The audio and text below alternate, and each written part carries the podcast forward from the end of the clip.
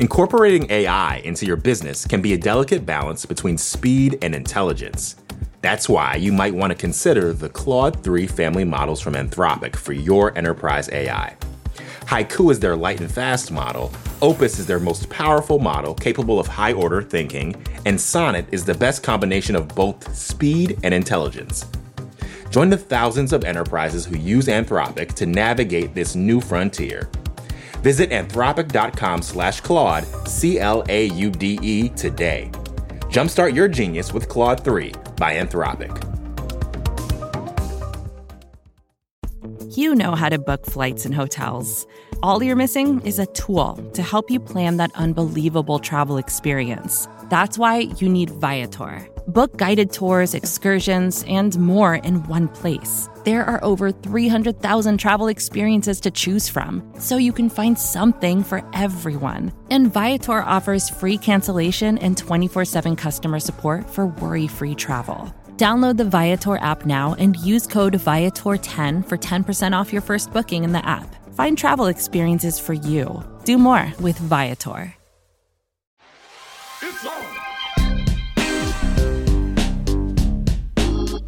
Hi, everyone, from New York Magazine and the Vox Media Podcast Network. This is The Nanny with 100% more babysitting to do. Just kidding.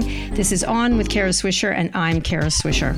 And I'm Nayeema Raza, and babysitting tech CEOs and more. That's what we do on this podcast, isn't it? Yeah, absolutely. And in this case, we're just referring to Fran Drescher, who is the head of SAG, which is also striking along with the Writers uh, Union in Hollywood. So we're talking to her today. Yeah.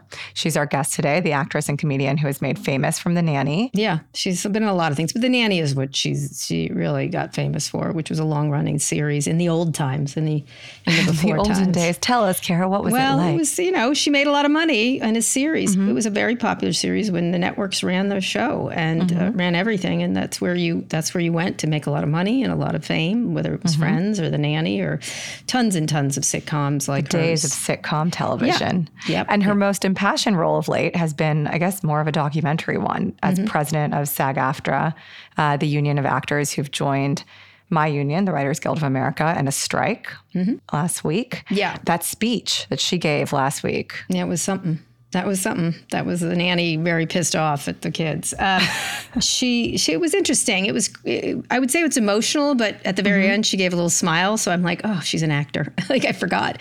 Um, but it was very impassioned. It seemed was- authentic, It did. Yeah, yeah, I think so. She was speaking to the base. Um, She was talking. She was trying to get people fired up. She was sending a warning, a very large warning shot to the studios. Um, You know, there's strategy and emotion here, and the use of emotion in strategy. And I want to talk to her about that, obviously. Yeah. The most memorable moment for me was that when she's saying, What are we doing here? We're, I, I can't do Fran Drescher's voice, but imagine it's her voice. She said, What are we doing here? Are we moving around furniture on the Titanic? I know she had a lot of colorful phrases, including a Yes. leck and a schmeck. I don't even know what that is. uh, you know, in an answer that was in the Q and A later.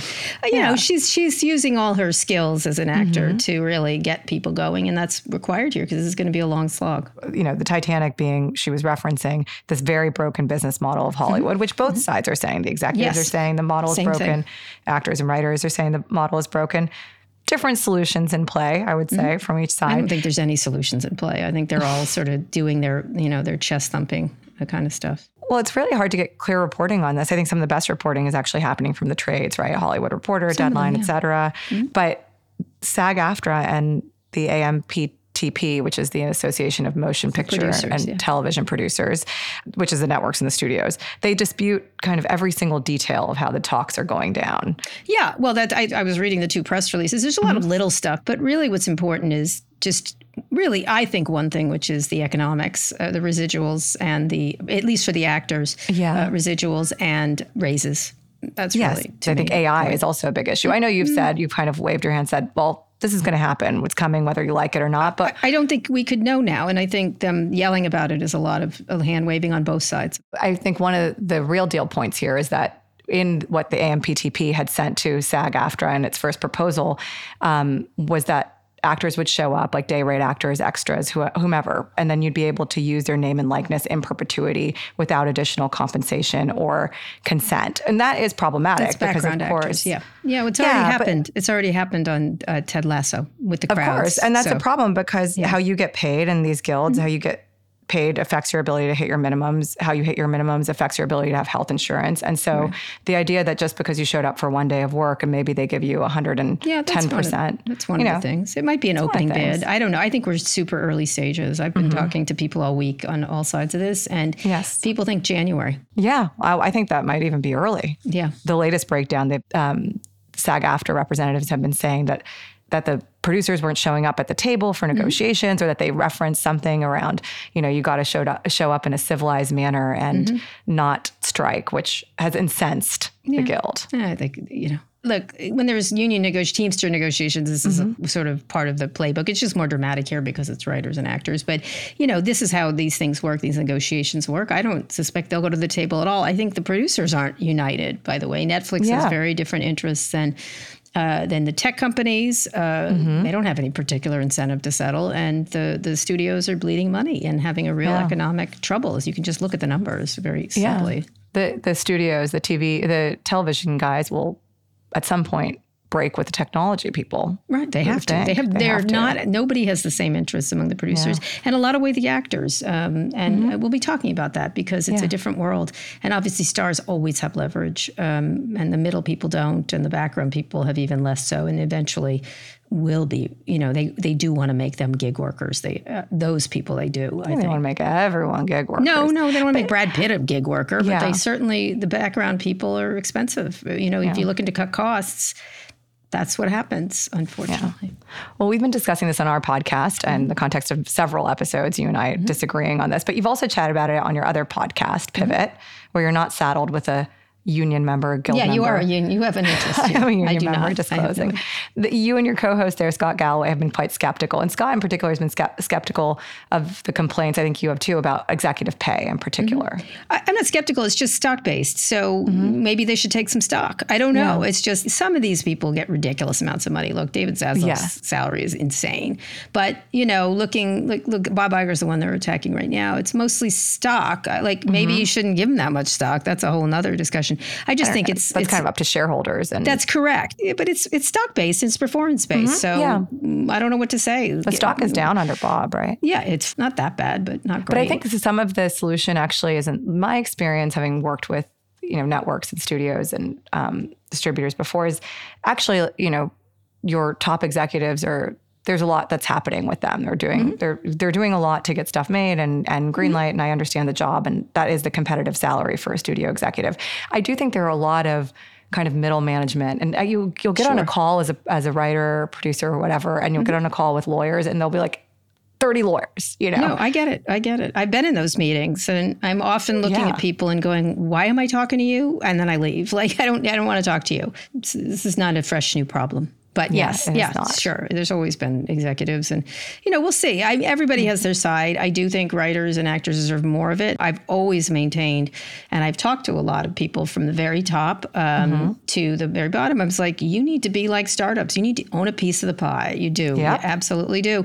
They don't like risk as much, just the way journalists don't like risk as much. Well, actually, we like risk, but there's a problem, which is that there is no more pie when you're buying mm-hmm. outright with some of these Netflix deals. Right, the waterfalls are such that it's hard hard to make money on right. the percentages. But I'm saying, so. I thought it should have changed a long time ago. Yes. They, that, you know, they were very, at one point I called some, a very big television creator. I said, you're an overpaid employee is what it mm-hmm. looks like to me. And, you know, he was asking why the Instagram creator got billions of dollars. I said, because yeah. he owned it. I don't know what to say. That's the way it is up there versus mm-hmm. here. And there's downsides to that too. There's risk taking. Yeah. There's all kinds of stuff. So it's it's it's a complex topic, and I hope she'll really address it instead of uh, saying you know Titanic at me. Maybe or she'll address it.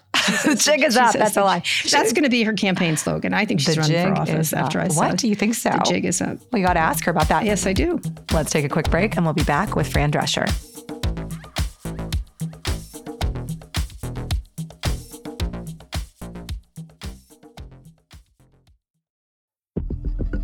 Support for this show comes from Atlassian.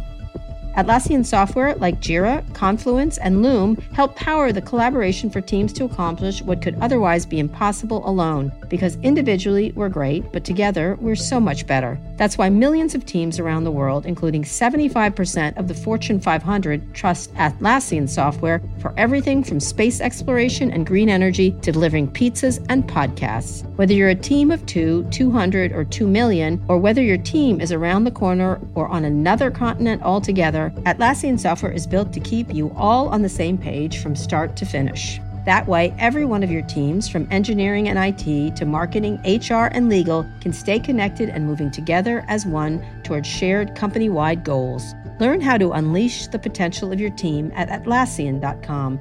That's A T L A S S I A N.com. Atlassian.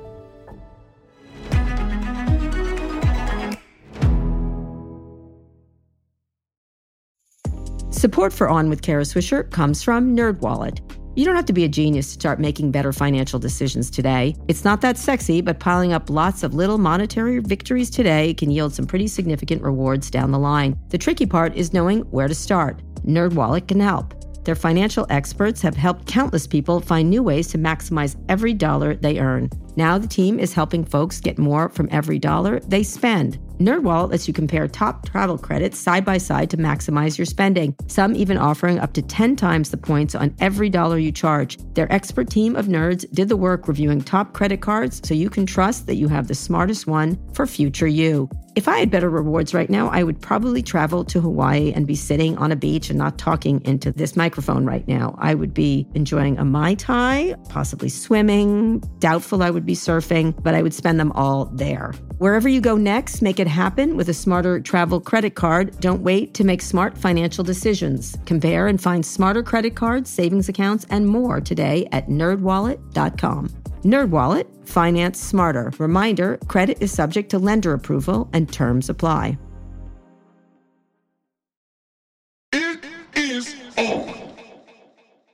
Welcome, Fran. You've had a busy week, I suspect.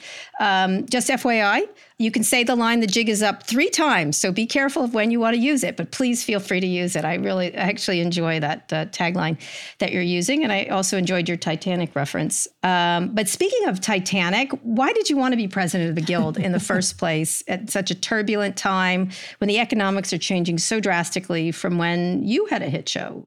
Well, it it wasn't something that I was chasing, but I do live by life unfolding, which I think is a healthier way to live than mm-hmm. always trying to pursue something that's just out of your grasp. And so this was presented to me.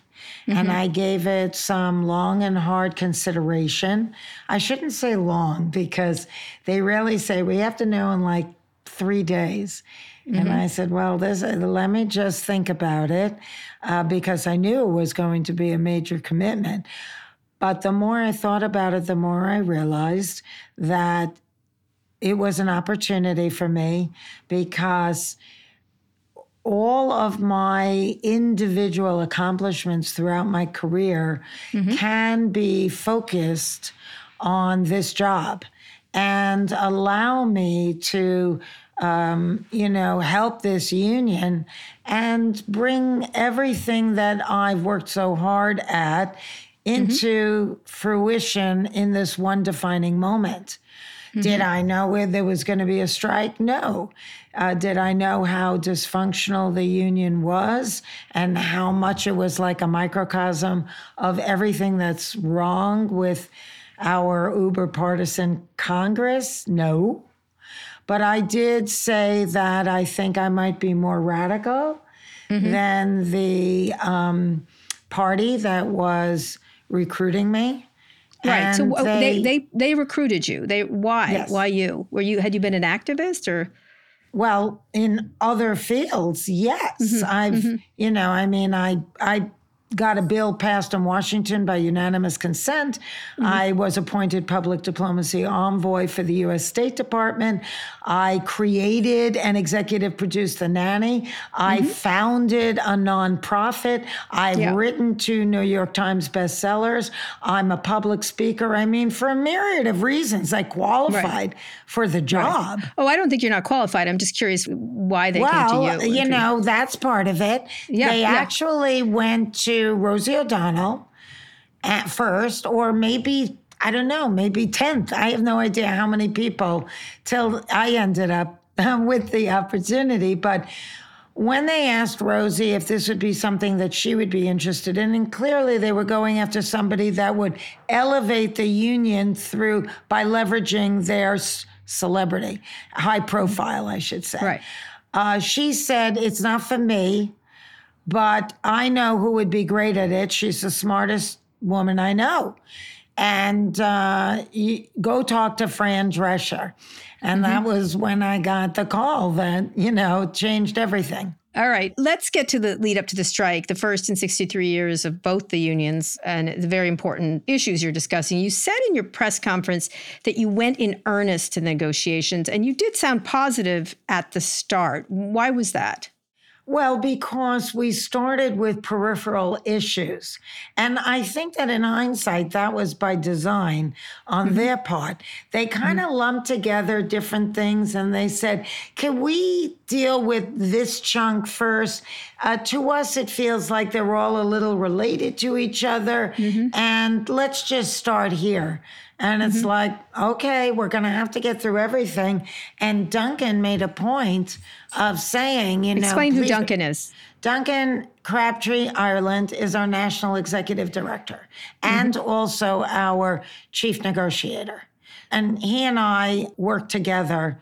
Uh, mm-hmm. Uh, running the union. What? So what he said? What he about said, that? Going around the edges. Don't underestimate our resolve. It's what well, you know, there are core issues here that are not going to go away and that we're not going to walk away from. Okay. Mm-hmm. So we started with some of these peripheral things and felt like we were making headway. Mm-hmm. Animal safety, I saw some of a couple bunch of little and big that came a little bit you know that was a, oddly a little bit of a push but that was when i felt okay well we're at least moving it's a give and take and it's mm-hmm. working mm-hmm and I felt somewhat optimistic. But then, as we whittled away and got closer and closer to the core issues, mm-hmm. uh, the deal breakers, we were really stonewalled, or we got back so little that mm-hmm. it was insulting. What specifically happened when you say stonewall? They just didn't uh, they didn't return your calls, or they walked out. That was during the extension. You know, they gave us a very you know, an unusually small window, the mm-hmm. smallest window we've ever had to negotiate a very large contract that represents a lot of different career paths. Mm-hmm. And so, you know, by the time the contract ran out on June 30th, we felt, you know, let's see if we can avert a strike. Nobody wants a strike. It's just we're at that breaking point where if we don't get a contract that mm-hmm. respects mm-hmm. and honors us, we're going to have to strike. Okay. But in earnest, let's extend uh, the longest extension that we've ever given in any mm-hmm. negotiation. That was when they kept canceling our negotiating appointments and locked themselves behind closed doors. And I kind of thought, well, maybe they're duking it out. Maybe there are people in there fighting for us. Let's mm-hmm. make a deal. Other people, you know, not wanting to. And then when they finally um, surfaced, they really had nothing. I mean, it was like shocking. What were you canceling over? What was going on there? And right. I think, in a way, we might have been duped so that they could buy. Duped because they deny that they did that. They deny Whatever. that they. Meanwhile, they got another week out of us to promote their summer movies. Okay, and and they had the nerve when the extension expired that they wanted us to extend again. And I said, after that lousy performance you gave us, are you yeah, crazy? Yeah, no.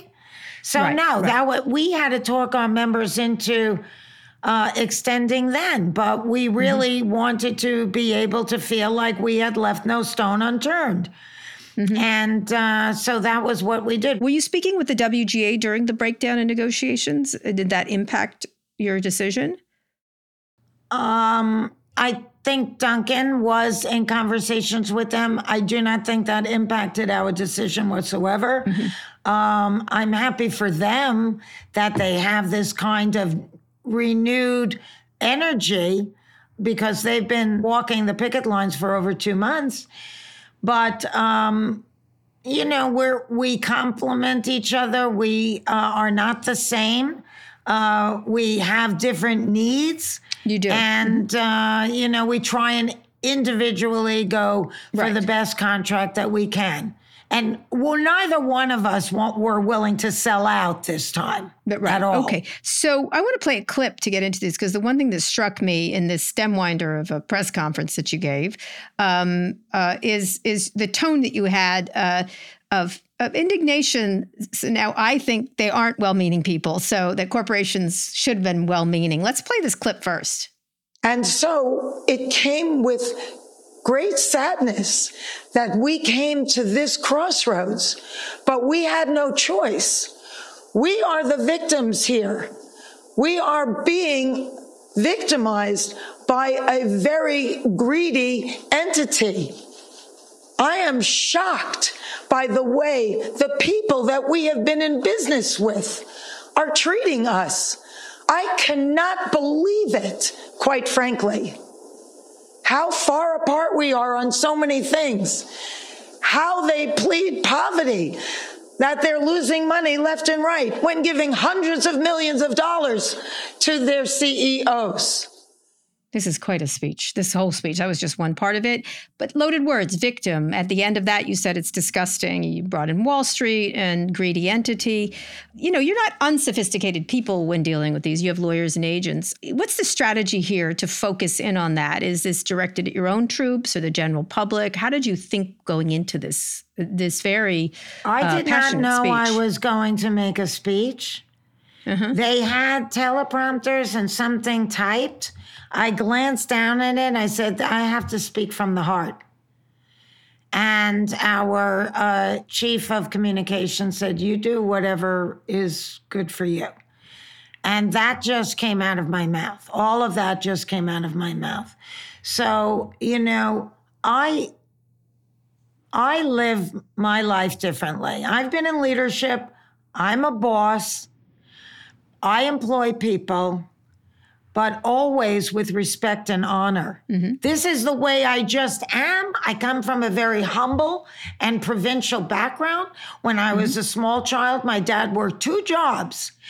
So, you know, to me, you honor the people that work for you. Mm-hmm. You make them feel respected. You give them a piece of the pie. So it's not this mentality of, mm-hmm. you know, marginalizing you and squeezing you out of every last dime. Mm-hmm. I looked at those people across the table and I thought, what is this business you are in? It's how do you sleep nights? Your whole job is to screw us when so we are the foundation of your business you talked about that you be you were supposed to be the center of the wheel.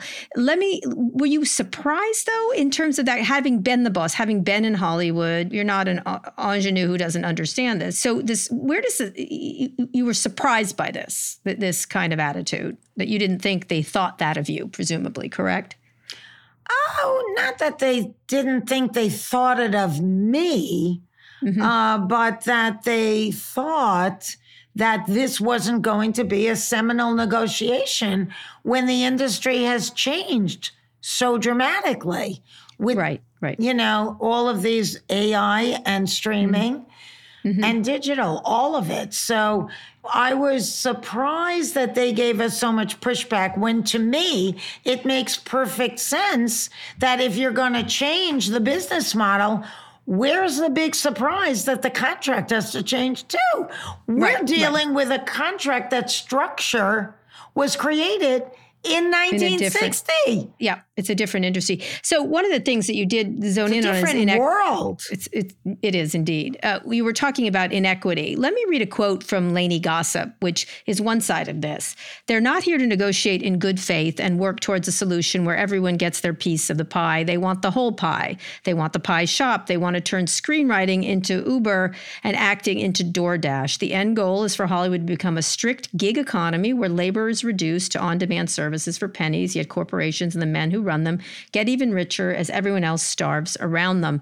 Um, react to that quote first. What, what do you think? What they're saying? Do you think they want to turn screenwriting into Uber and acting into DoorDash and make you all gig workers, or a lot of you gig workers? I think that the the bottom line in what is a collaborative art form Mm-hmm. is getting more um, shareholder money Mm-hmm. by getting more subscribers. Mhm. That's at the core what the issue is. And then you've got the CEO that gets massive bonuses with the shareholder, you know, success. So it's very tied in with Wall Street. And it, it has turned its back on the creative people that are foundational to the business. So I, you know, I can't really speak to if we're all going to be, you know, I, don't- I that's not my vernacular.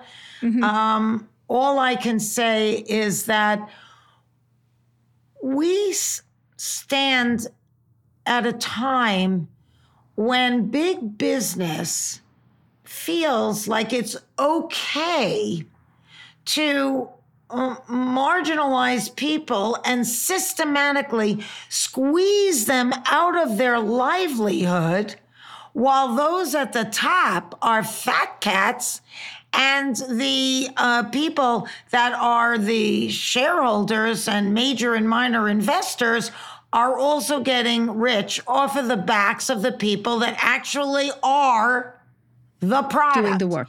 and to me, I would never think that way. I would have the courage at, to walk into, and character, I might add, to walk into the boardroom and say, this is wrong. This is not the way to build an empire. This is mm-hmm. unsustainable. They are so key to who we are and what this business is. It behooves us to be inclusive and make them happy. And I have proved that as an executive producer, you know, and right, as an employer over Sure. and over again. So you've made t- uh, this about a bigger labor struggle uh, I, I, and cast it as this wor- worker plutocrat fight. Um, let's play this clip, but I thought it was very uh, important what you said. The eyes of the world, and particularly the eyes of labor, are upon us.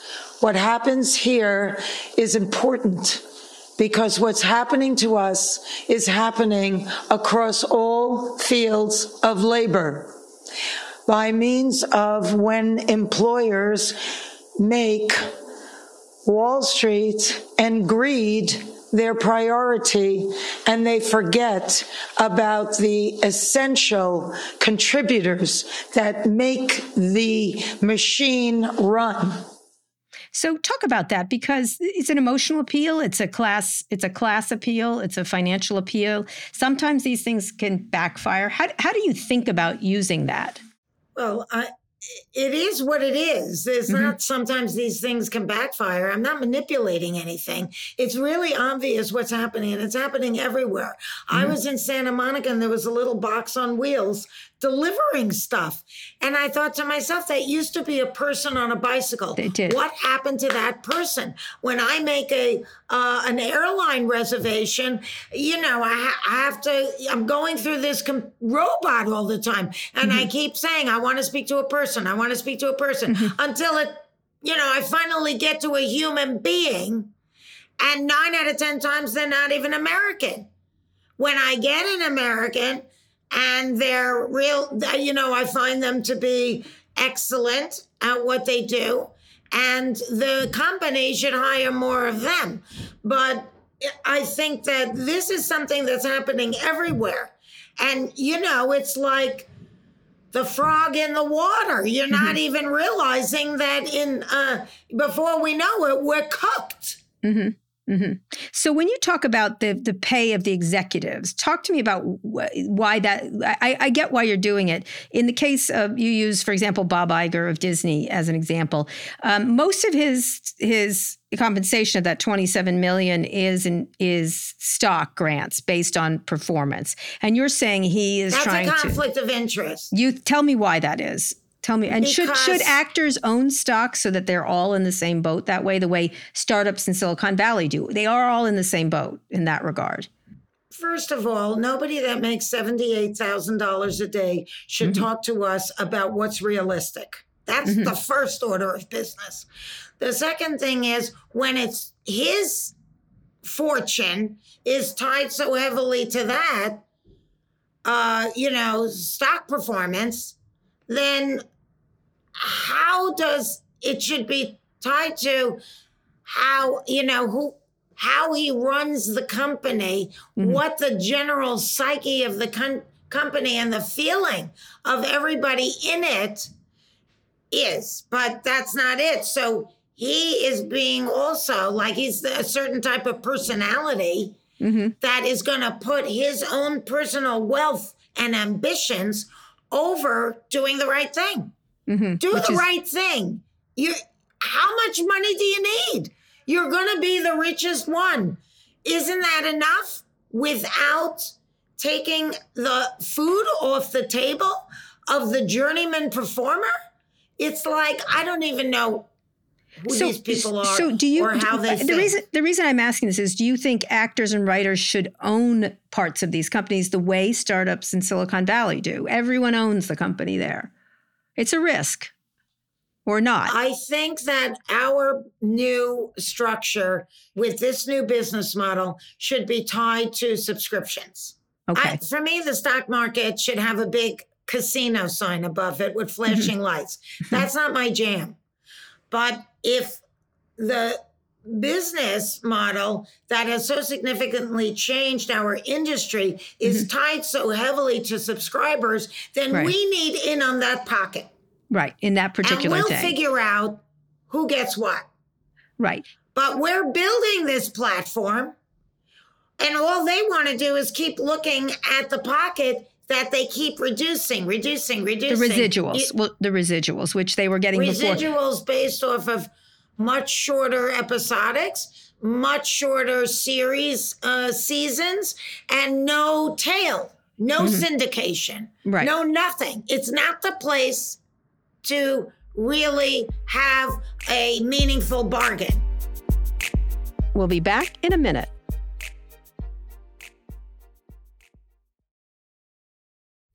Support for this show comes from Virgin Atlantic. Travel can be stressful. I don't think that's a controversial take. Sure, we all love taking a vacation, and that moment we finally get a chance to relax, but we're always so focused on the destination that the journey just feels like a means to an end. Well, what if it wasn't? What if the time you spent getting there was just as enjoyable as the vacation itself? That's what Virgin Atlantic believes. That's why they offer loads of special extra touches that make your trip one to remember for all the best reasons. Picture this you've made it to the airport, checked in your bags, and finally have a moment to settle in before takeoff. If you're flying upper class, you could be putting your feet up in a Virgin Atlantic clubhouse at London Heathrow with food made fresh to order and champagne delivered straight to your table with a tap of a QR code. I mean, it's rude not to, right? Once you're in the air, the experience continues with deliciously different dining, seriously comfy seats, and the best crew in the sky by miles. Check out virginatlantic.com for your next trip and see the world differently. Support for this show comes from Ramp. Are you overwhelmed with managing your business expenses, vendor payments, and accounting? Is your finance software just not cutting it? Or maybe you're just looking to cut all that wasteful spending? Ramp could be a total game changer for you and your business. Ramp is the corporate card and spend management software designed to help you save time and put money back in your pocket. Ramp gives finance teams unprecedented control and insight into company spending. With Ramp, you're able to issue cards to every employee with limits and restrictions and automate expense reporting so you can stop wasting time at the end of every month. Plus, Ramp is easy to use. You can get started, issue virtual and physical cards, and start making payments in less than 15 minutes, whether you have five employees or 5,000. Not only that, but Ramp can save you money. They estimated that businesses that use Ramp save an average of 5% the first year. And now you can get $250 when you join Ramp. Just go to ramp.com slash Kara, ramp.com slash Kara, R-A-M-P dot com slash Kara. Cards issued by Sutton Bank and Celtic Bank, members FDIC. Terms and conditions apply. So let's talk about this. I'd like you to stack rank the specifics of this three year deal and the point you made, which is you cannot change the business model and not expect the contract to change too. Um, let me do it first. I think the economics, residuals, and wage increases. The second is various working conditions. And the third for me is AI, which because it's still unknown and we are not going to know the impact well beyond three years. How do you look at it? I would assume the economics are top of your of your list. You know, AI is a very serious concern. Okay. I don't think that there is, you know, a top. I think mm-hmm. that e- everything has to be dealt with and nothing can be neglected. Mm-hmm. Um, it's going to be a seminal negotiation, and they're not going to want to do it because mm-hmm. they want to give away ice in winter.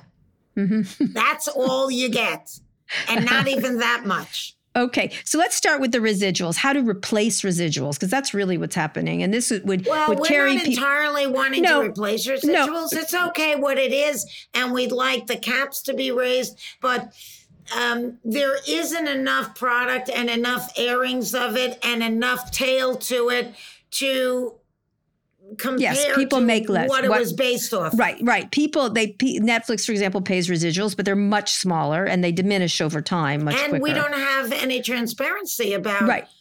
how any they're coming up with these numbers. We have to what believe them? Yeah, exactly. I years ago I talked to the guy who ran uh, Modern Family. He didn't get numbers, and that was a big hit show. But I'm curious, what you made for the nanny can compare and contrast for today. How would you look at that? The nanny was the old business model, which actually very successfully shared the wealth with all the above the liners. And um, each season, we might do 28 episodes in a season. Now you're Right. lucky if you get 10. So that's two thirds less. Mhm. We would go six, seven, nine, ten seasons if a mm-hmm. show was considered successful. Now it's limited to three or four seasons, and then Right. that's it. They mm-hmm. came up with the term limited series. Um, so the old model was predicated off of eyeballs and ad dollars. Mm-hmm. And as long as those two things were there, it stayed on the air. Longevity was the name of the game.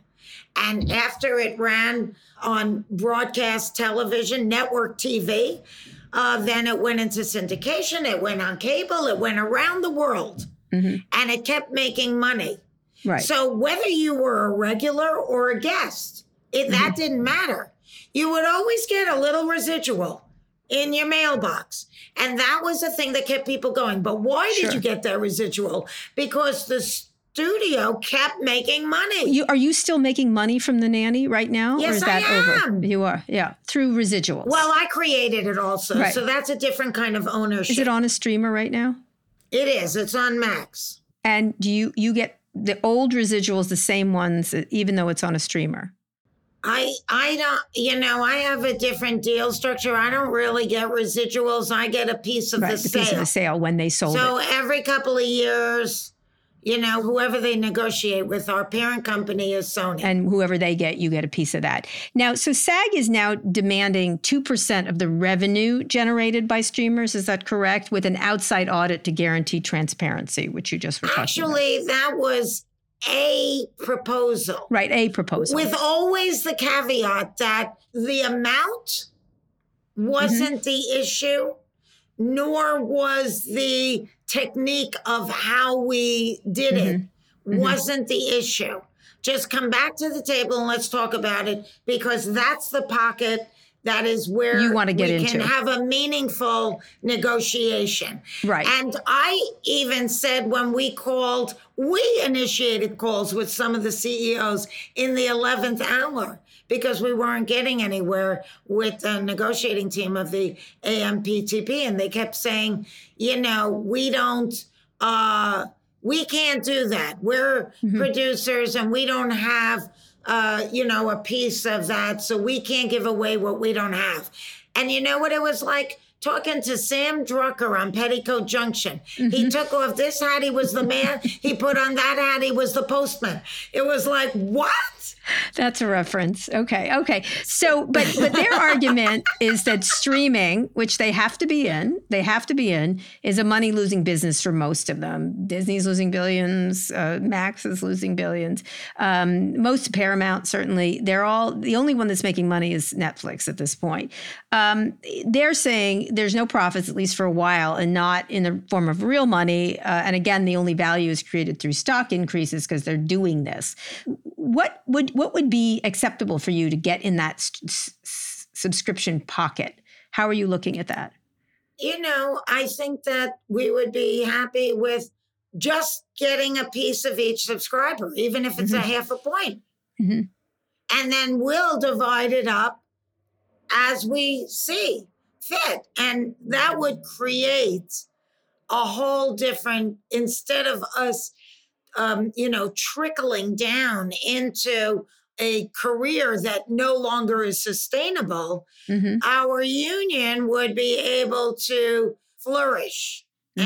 And uh, I mean, I had a meeting with the CEO of the NFLPA.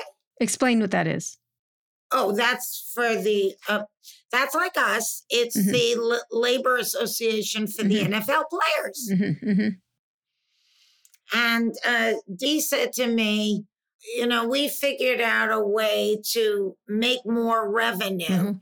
and getting into the appropriate pocket for this business model. So, what should it be part of don't- you revenues know, or profits? I, I'm just curious because revenues seems if they're not making money, they're going to lose even more money giving you money. Well, it's always revenues, Mhm. revenue uh, sharing. That's it. Every, you know, there's money there. People are making money. They just don't want to give us our piece of that, even though they're building their entire platform on our backs. Right. So, e- so you don't you don't think you need to share in the risk of losing money in that regard? That's their argument. I'm just parroting their argument. um, I think that we need to get if you if there's a subscribe look, it's like any other business. Right. You have a bodega on the corner, Mhm. you have rent to pay, you have merchandise to pay for, and then you go out and you try and sell to the neighborhood. hmm That's what the average business model is. You pay for everything. We have to be factored into however they chop up that pie. hmm So whatever. Netflix said, well, 80% goes to production. Mhm. It's like, well, have one less flying dragon and give it to the performers. One less flying dragon. So what the other one is ele- the increases in wages. Uh, you've asked for 11 and directors. I know you've discussed this went from 5% going to 3%. Um, why that much? And they've offered, I guess, background players uh, that increase, but not everybody. I know there's no We've- pattern bargaining. I get it. But what is the reason for that? well, we need to catch up to inflation. So with the 5% in real money, we won't be making what we made in 2020. And this is supposed to sustain us till 2026. I can't go to these working people with that deal. I mean, I'm even trying to understand why the directors Mhm. agreed to that. And then I'm watching all these directors selling their movies Right. on TV, and I'm thinking, well, maybe they wanted to close for fear that we were going to go on strike, and at least they could still go out and sell their movies. I don't know. But don't know. to me, it's a sellout. And I got an email from a director friend of mine who's part of, I guess they divide their union into pods. And there's a pod leader. The pod leader sent out to his pod my speech Mm-hmm. and said, This is the way real leadership puts it. Versus So them, I think that they're beginning, be, subsequent to us going on strike and seeing how much energy is happening now because it Mm-hmm. has awakened a global labor movement. They're kind of mm, left Yeah, okay. behind with 5%. That's, okay, so you know, so you're going to stick with that. You're going to stick with that 11 percent. Otherwise, we're losing money. Otherwise, you're losing money. Okay, We need to catch up to inflation. okay. So And AI this is for the base salaries. These Right. are for the people that make what's considered in the outside world minimum wage. Okay. All right. So AI, uh, you said is very important to you. Actors, like unlike writers, don't want to ban AI. They want consent and also profit. Um, studios are offering a version of that that you had talked about previously. I, I still know if you think there can be agreement when so much is uncertain and nothing can be quite guaranteed at this moment. Because I don't think they know, and I don't think you know where it's going. But you want this in place now. Well, now. they definitely don't know. They don't even know where Yeah. streaming's going, and yet Yeah. they dived in headfirst right. without any concern about any kind of recourse. Mm-hmm. Uh, and that gives us all the more reason. They keep saying, we don't know, we haven't made that. So it's like, so what? You want me to trust you with AI now, technology? Mm-hmm. So that you can dig yourself a deeper hole and pull us down with you? Forget Mm-hmm. Yeah. about it. It must have barricades put around it. And, And what would those in- be? What is your top barricade that you want? Is that if they use your likeness, they pay you Consent and payment. payment when it's every Consent every time it's used. Every time And it's used. Consent and payment, yes. Because otherwise, we're going to be, you know, that we don't even know. Where, and it's not just me, it's you, it's Mhm. No, everybody can Mhm. be replaced. What Right. happens here is significant because the eyes of the world are watching. right. I don't know what it is about this species Mhm. that feels like it's okay to get rid of human beings and and willy-nilly and not with any long vision of how it's going to impact people. It's just like accepted. Yeah. Right. Well, Well, it did happen. will- It it did happen in farming. It meant when it meant mechanized. It happened in manufacturing. It's happened. Farming is in the crapper. Yeah, The- no, uh, I get it, I know, get it, but I'm happen saying to know a thing or two about farming. You No. brought it up, and that's All like right, my I pet shall. peeve because industrial farming, yeah, it didn't stop with the tractor. Sorry, That's right, It went right. all the way to uh, unbelievable animal abuse and and complete you know uh, unsustainable patterns of farming that have Mm-hmm. lowered the nutrient value of everything we Okay. eat And so you're you're saying this has a, a- an analog in that I mean a, a comparative that this may not be the right way to go at all. Period. In an, in any way, even well, though that's the way it's that going. when you put greed above, you know, what is in the best interest of the collective, hmm uh, you're ultimately, because we're all in the same boat, we're all going to sink. Right. At right. some point, you have to be able to factor in how actions are going to impact people, environment, other life, the everything. The you know, and I don't see any real evidence of that. I see a lot of greed and uh, and a lot of power Mhm. and a lot of you know testosterone Mhm. but i don't see a lot of mindfulness about how actions how it all are- lists together. So here, let's get back to this strike. You at some point you have to settle, and I know you said the jig was up, but you eventually have to settle. What are the next steps from your perspective? They don't want to talk to us so there's no Okay. next steps we would have started talking the minute we said we're on strike they're Mhm. punishing us you know the land barons Okay, can they can they wait out the strike? A lot of people feel that they can. who's they Uh, the, the the the studios can they wait I out a strike? for them no, i but do not know I know, but And you've got to be you've got to look at their their position if you're trying to leverage your their position? position is to stonewall us. If their position was, you know what, they they have a point. Let's sit down and break bread. It could all be resolved. But to Okay. say no, you can't be in that pocket, even though the other pocket has dwindled down by sixty six percent. So how do you get them back? You have to at some point.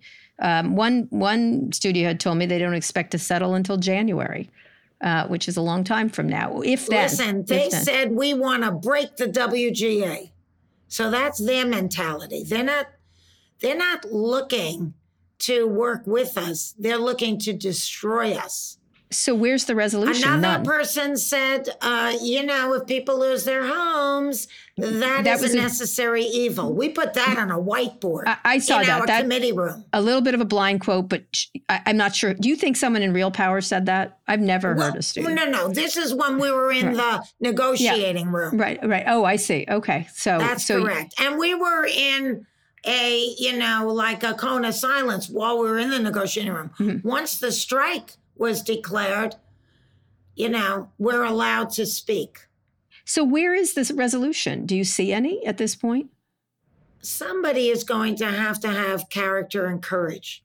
Somebody mm-hmm. is going to have to say, we need to work with these people and not try and marginalize them or make them feel disrespected. We're doing something wrong if this mm. is how they feel. When I entered this union and I saw the level of uh, partisan dysfunction, hmm I said, you know, this should never be. This has to be blamed on leadership because people are always going to fall into the obvious pit, you know, if, if they're let loose. So you need very strong leadership From the studios. From the No. studios.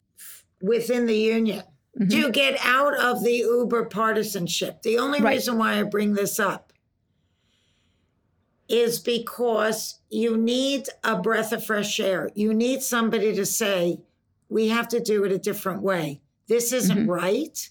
It's mm-hmm. not working. There's enough wealth for everyone.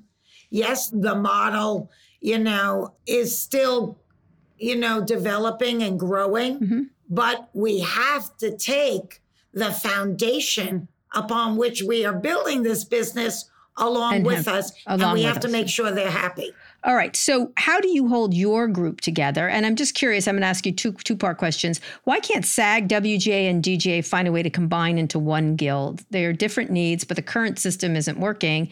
And some people think one artist union should be explored. Have you ever for more power? Do you think well, about that? wha- why do you say the current system isn't working? It, it doesn't necessarily. It's a, it- at some point your members or their members at WGA are going to start to feel the pressure.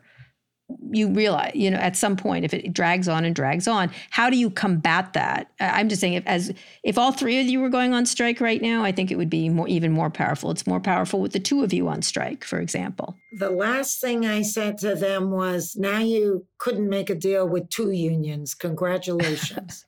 and we got up and marched out.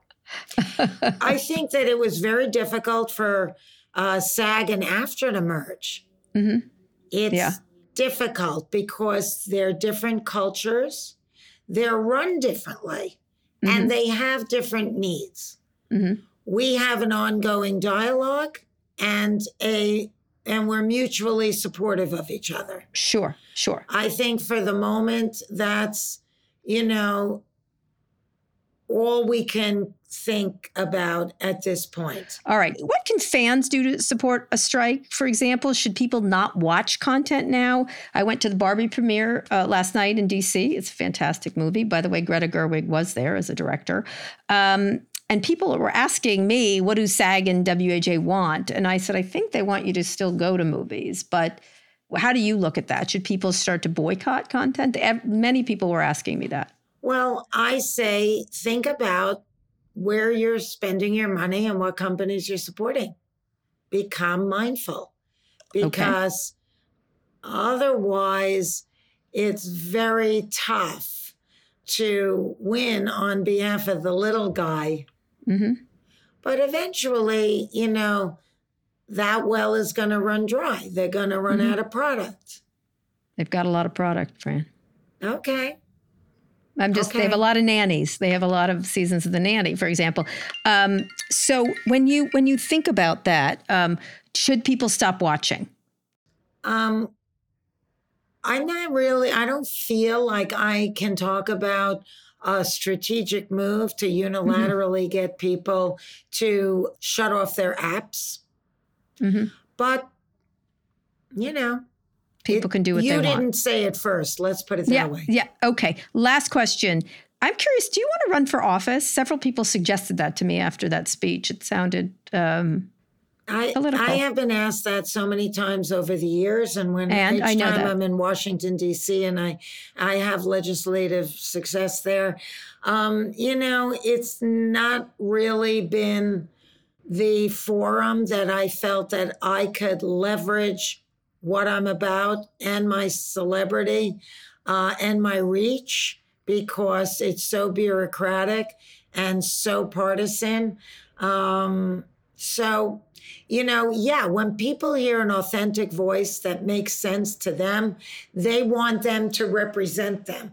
And I find that extremely compelling and flattering, you know. Uh, but uh, I'm I've always kind of vacillated about that because I felt like sometimes I have greater ability to speak freely outside of that than inside. so. This is the end game right now. I'm I'm not going to say this is the end game, but I'm a Buddhist and I try and stay present. So this is the mm-hmm. game now. This is the game now. Are you hopeful or not hopeful at this moment? I'm very hopeful.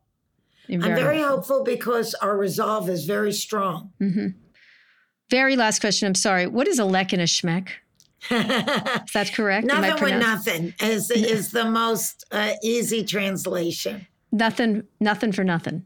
Nothing for yeah, nothing. I mean, we, we got nothing, nothing with nothing, nothing with Yeah. nothing. All right. I really appreciate it. And again, your speech was quite something. I watched it about 10 times and it was really, it was very, my kids watched it. It was interesting. Thank Um, you. And they thought it was great. Anyway, good luck with your negotiations. I think it's a hard road for every single member uh, on That it uh, for you. It is. And I appreciate the time. Thank you. I appreciate it and I appreciate your support. And you have a great show, and I'm proud to be on it. Thank you.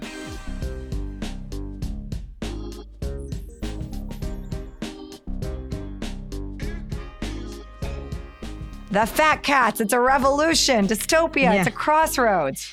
Yes, she was. She didn't. She didn't disappoint. Fran not disappoint. She said at the end, there, I I mean, one of the things is before going into this conversation, we said mm-hmm. the speeches to date have been performative, very strong language. We wanted to move past that in this conversation to the substance of the issues. Do you mm-hmm. think we were able to do that? Yeah, I do. I think she talked exactly what they want. They want a piece of the subscription pie Yeah. in a very significant way. I think, you know, ultimately you have to do that performative stuff when you're in these negotiations. I do feel a lot of, uh, as I talk to writers and actors, and I oddly enough met a very well known actor on the train the other day, Michael Kelly, who played Doug Stamper in House of Cards.